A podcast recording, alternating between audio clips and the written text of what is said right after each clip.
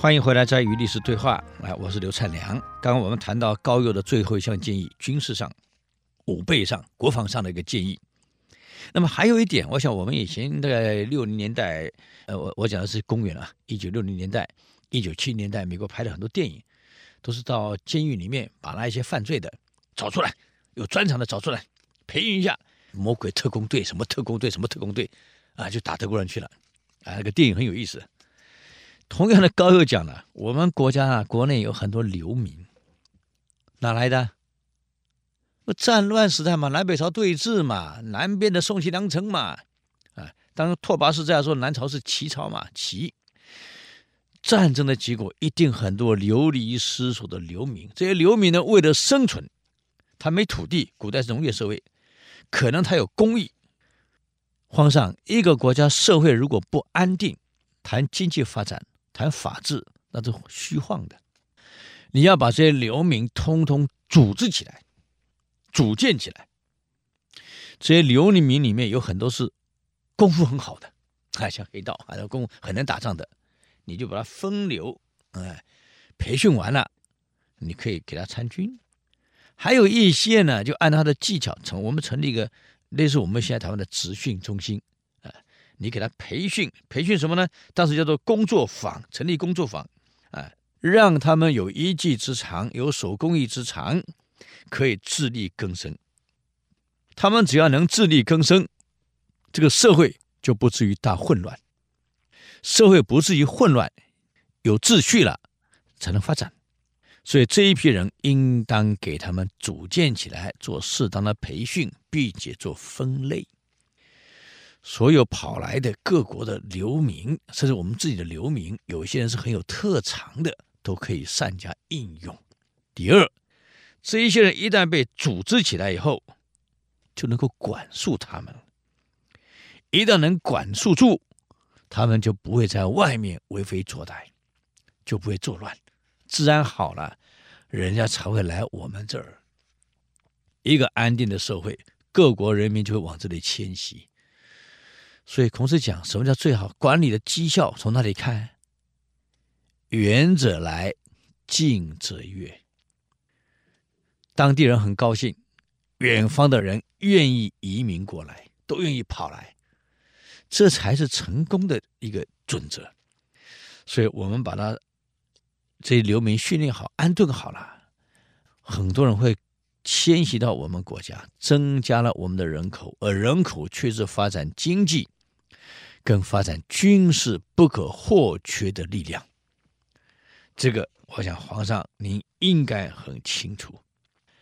那么我给皇上提的，真的要把国家治好，这些都要提到。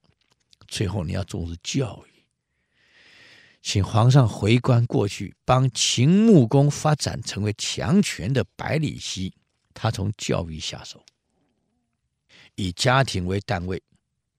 从孝悌下手，人民能够回家做到老吾老以及人之老，幼吾幼以及人之幼，能够以孝悌为家庭的立家根本中心。每个家庭和睦了，这个社会就和睦；家庭不和睦了，社会一定会出乱子。所以当时百里奚是以这个为下手。当年赵安也给。商鞅提过这一点，很可惜，商鞅听不下去。今天我再重复的这一次，希望皇上你能听懂我真正的想法，也能了解古人成功的关键所在。后来拓跋氏全面汉化，我想我们读历史都读过了，他的全面汉化，以家庭为中心的教育思想。以农耕为主的经济发展策略，辅以工商的发展，啊，在以儒学来统一中国的思想，全国人民统一的思想，并且建立了武备，这全部是出自高佑的建言。所以，一个好的领导人身边一定有好的谋臣给你出谋策划，只要出的主意是对的，当领导又有广大的胸襟可以接收，可以配合。可以执行，哪有这个企业做不起来的？哪有组织一个国家起不来的？但最怕就是内部思想不统一所造成的严重的分裂跟内讧。不管你做什么，我都是为反对而反对；不管你做什么，我都用政治来算你，用政治语言回答你。啊，失去了一个人的人格跟良心，不是真正为了整个组织的完整利益来着想，都是为了个人或是某小组织利益来着想，这个社会会分裂，这个社会会内讧，那么所有的有的利益，社会的发展就在内耗下。整个耗光，这非常可惜。你把中国历史翻开，每一个王朝的灭亡，都是内部不和的内耗耗光。这么大的汉朝为什么耗掉了？外戚跟宦官为了争权、领导权、国家政治权，把国家所有一切全部耗掉了。不是去理性的去想我们怎么合作来发展国家，不，只想把对方搞垮。对方的政策不管对还错，反正我全部反对。你想就变成全面斗争了，全面摩擦了。汉朝没有建设，就在这样两股势力的互相斗争中，把汉朝斗垮。唐朝这么大，怎么垮？牛李党争，宦官跟反正党争，永远在争。不管你中央政策好还是坏，我这全面反对。所以整个国家的力量就这样内耗耗掉了，唐朝光了。宋朝的经济这么富裕啊，国家这么富裕的一个国家，怎么垮的？新旧党争，为了争夺主导政权，新旧两党的内耗。反正你新党提的，我全反对啊！换我上台，有新党提的，旧党全反对；旧党提的，新党全反对。永远为反对而反对，而不是理性的他坐下来，怎么为国家去发展？宋朝灭亡，在新旧党争下灭亡。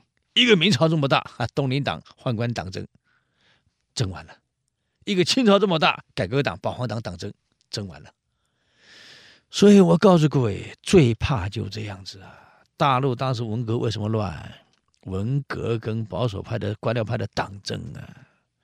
所以一个组织最怕内部发生严重对立式的党争，那是整个组织灭亡的真正关键。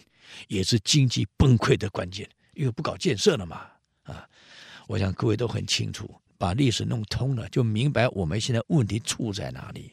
学历史不是为了考试，是为了我们从历史中学到经验，我们不要再犯同样的错误。好，谢谢各位。